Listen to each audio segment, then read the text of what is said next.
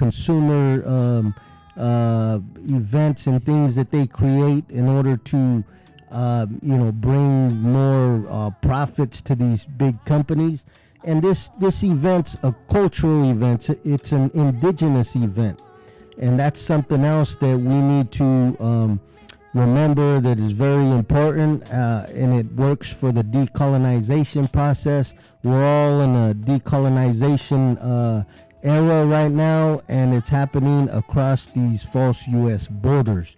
So, this event, Red Saturday, Red Sunday, uh, it's going to be December 1st and 2nd. December 1st from 12 to 8 p.m. December 2nd from 11 a.m. to 6 p.m. And it's going to be at Yerba Buena High School, 1855 Lucretia Avenue, San Jose, Khalifa Aztlan, 95122. And, you know, it, they're to have music. They're to have um, the Aztec dancers. They're to have native markets. They're to have food, traditional and indigenous foods. There's to be some concerts as well, some music, and some, um, you know, uh, people are going to be dancing and having fun. And basically, we're going to be uh, engaging in activities that our ancestors have been doing for thousands of years on this continent. So it's very important. Um, so you guys, uh, it's going to be in San Jose those in the area, make sure you get there and partake in this beautiful uh, cultura event. And, you know, like I said, culture is very important. It's actually a weapon for us. So I, I thought that what better way to spend uh, my first show than to talk about um, one of our weapons in, in our struggle. So one of our weapons is cultura. Culture is a weapon. You know, culture consists of anything from food, music, dance, language, art. All of these things are cultura. This is our culture. This is what our people do. The way we eat, the way we listen to music, the way we dance, the way we prepare our foods, um, and how we create art. And um, these are one of our weapons and and the thing about culture is when you're um, you know strongly um, tied to your culture it fights off assimilation and you know that's one of the things that the, the state doesn't like they, they don't like seeing our murals on the walls they don't like seeing um, these events red saturday red sunday or any other um, cultura event. They don't like it because it separates ourselves from the state. And uh, we are trying to separate ourselves from the state because the state um, has always been uh, an oppressor, uh, an oppressor nation. So, you know, it's only right that we, uh, you know, make sure that there's a division. Um, make sure that um, you know um, anybody um, you know, any bystander can see the difference between us and the state. There should never be a time where, you know, somebody from Canada can come over here or another country and see us and the state operating as the same and not be able to tell the difference. So these cultural events, Red Saturday, Red Sunday, is um, distinctly indigenous. And and and that's something that the state is not. So it's very important. Culture is a very powerful weapon. Perhaps one of the most powerful weapons that we have um, you know and and and and um, you know what it does is it it it uh you know it it it, it links us directly to um, to to our specific distinct nation and um, and that is distinct from America. You know, uh, uh, uh, that's a whole different nation, and that's an oppressor nation. And we, we we're indigenous people, so it's very important that we continue to practice our indigenous uh, ways and our indigenous culture. And um, you know, and since I'm on the topic of nations and and and and the state, you know, I, I think I couldn't, uh, you know, I couldn't have this show today without mentioning what is occurring at the false U.S. border. You know, where you have um, people from um, you know, um, other countries, Central America and other countries coming over here, migrating, and you have uh, the U.S. Border Patrol and you have the U.S. military at the border. You have amazing children. You know, they're, um, you know, if this would happen to any other country that was not friendly to America, uh, I think that um, you know we would hear uh, calls for regime change. So you know, but the oppressed nations call for regime change as well. You know, and not just regime change. The oppressed nations calls for uh, self-determination, and they they call for uh, independence. And this is what the oppressed nations within these false U.S. borders are calling for today. You know, so, you know, what we're seeing on the border, you know, um, could be taken out of a page from Hitler's Germany, you know, and how they treated um, non Aryan peoples, you know, and, and so, you know, we need to pay attention. We need to um, educate our children and, and our friends and families that um, you know things are beginning to heat up. And not just from the state not just from the u.s military but um, as well from the white supremacist militia groups across these false u.s borders because they have been mobilizing and they're mobilizing today.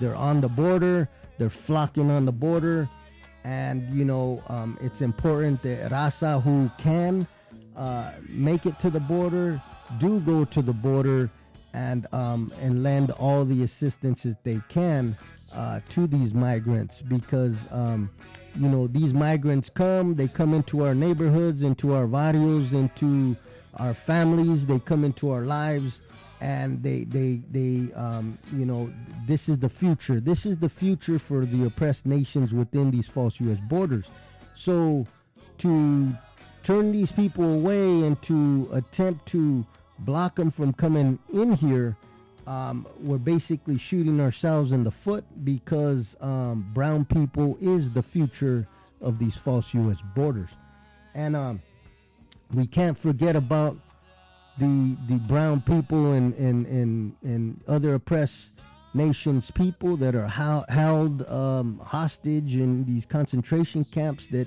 the U.S. calls prisons. You know, um, these are these uh, men and women are behind enemy lines. You know, just like if any other country was occupying a people uh, and placing the occupied in concentration camps um, this is basically what's occurring to our people. And, um, you know, we can't forget what's going on in there. And I just want to update people on the situation uh, within, uh, particularly within California prisons. And, and, the thing about it is, you know, um, after we had the hunger strike in 2013, and we forced the state to release most of us from the SHUs and solitary confinement. Um, you know, what ended up happening is, is um, you know, prisoners began to, um, you know, um, be out there and, um, you know, exist with one another on these general population yards. And and the thing about it is, um, the reaction from the state was very hostile. They didn't like that because they don't like the oppressed to, you know, uh, coexist. And um, so what ends up happening is the SHUs began to become empty because, um, you know, people were coexisting with one another. And when the SHUs became empty, you got to remember, um, you know, um, a lot of these guards, they move from, you know, Southern California, Central Valley, Northern California, and they move to these these prisons that are you know they're they're often in the middle of nowhere and they live there and they bring their families and they buy homes and they buy businesses and they begin to make their lives up in these remote areas where the prisons are particularly prisons like Pelican Bay SHU off on the Oregon border.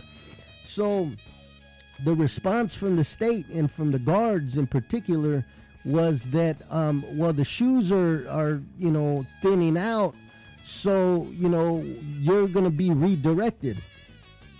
you know, the guards from the SHU, since there's not many people in the SHU no more, they're being told they're either going to go to the mainlands or go to another prison.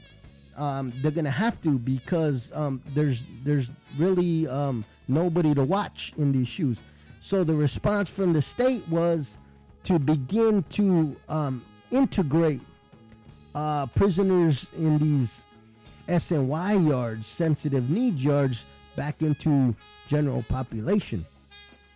And you know, people went to gen- uh, SNY yards um, for a reason, and you know, um, and what the state does is they uh, reintegrate these people um, from these yards into general population prisons, and um, the the result, uh, as um, most can imagine, is um, conflict.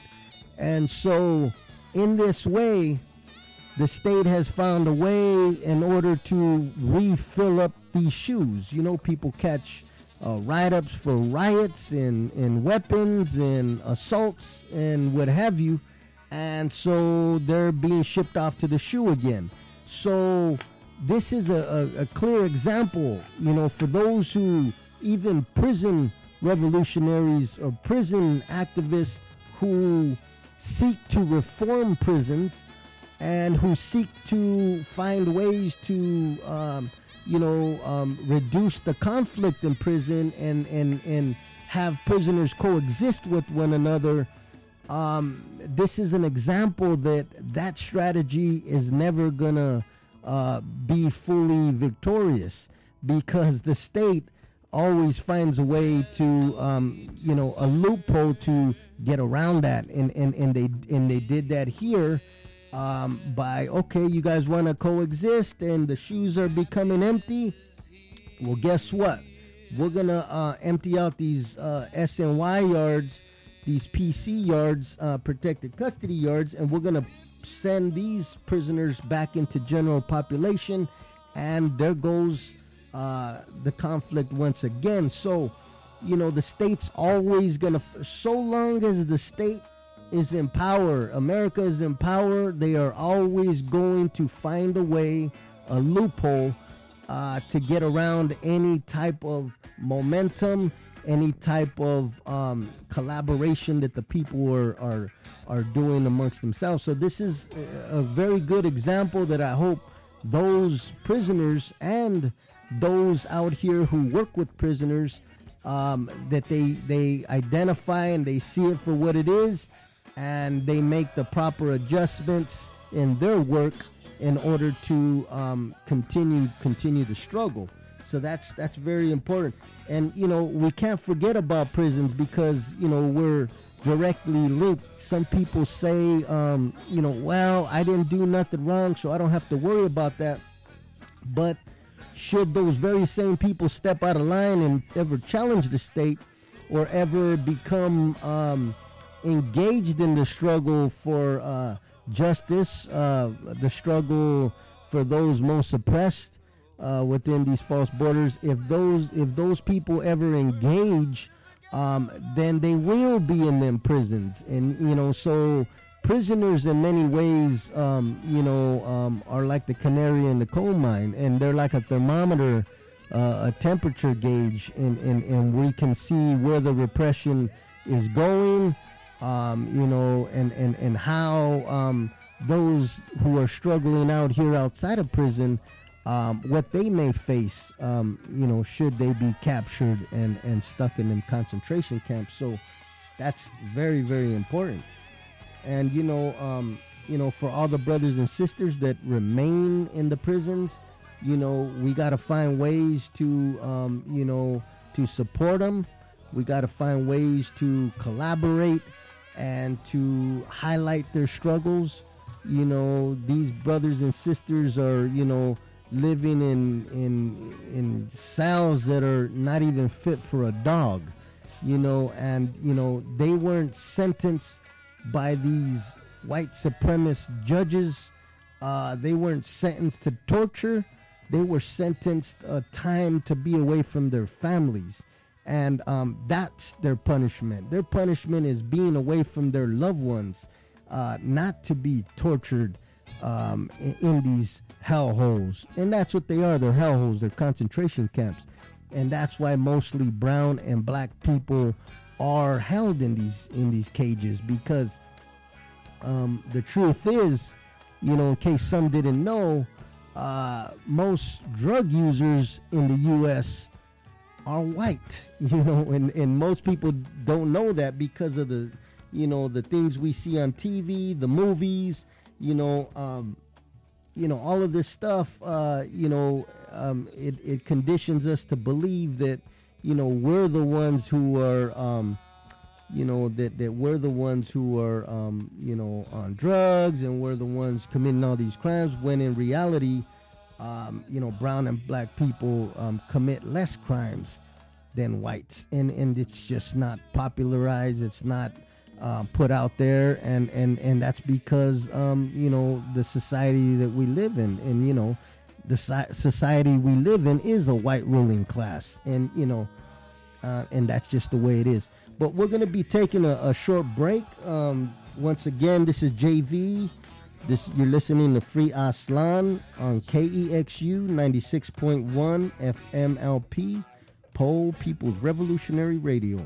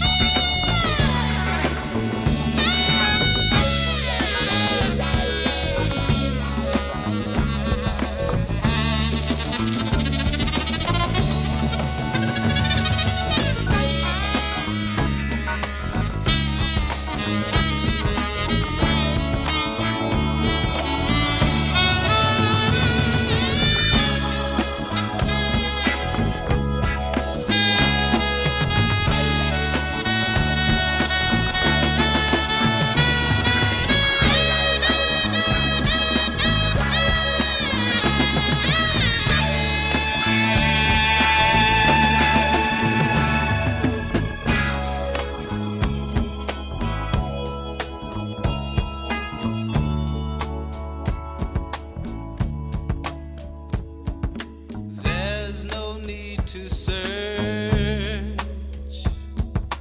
anywhere. And this is JV. You're listening to Free Aztlan on KEXU 96.1 FMLP, Poor People's Revolutionary Radio.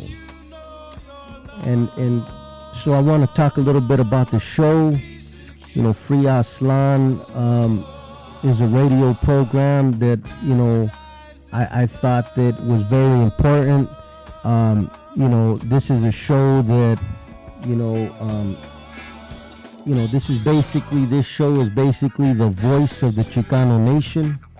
You know, um, the whole goals and objectives of this show is to rebuild Aztlan.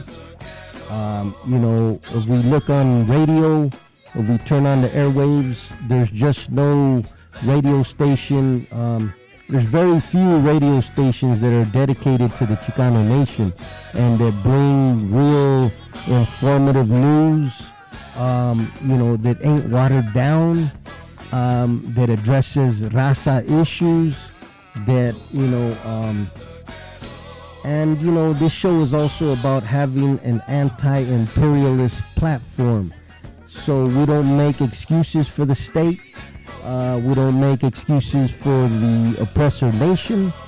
Um, you know, we're building sound waves for independence and this is uh, this is the goals and objectives of Free Aztlan.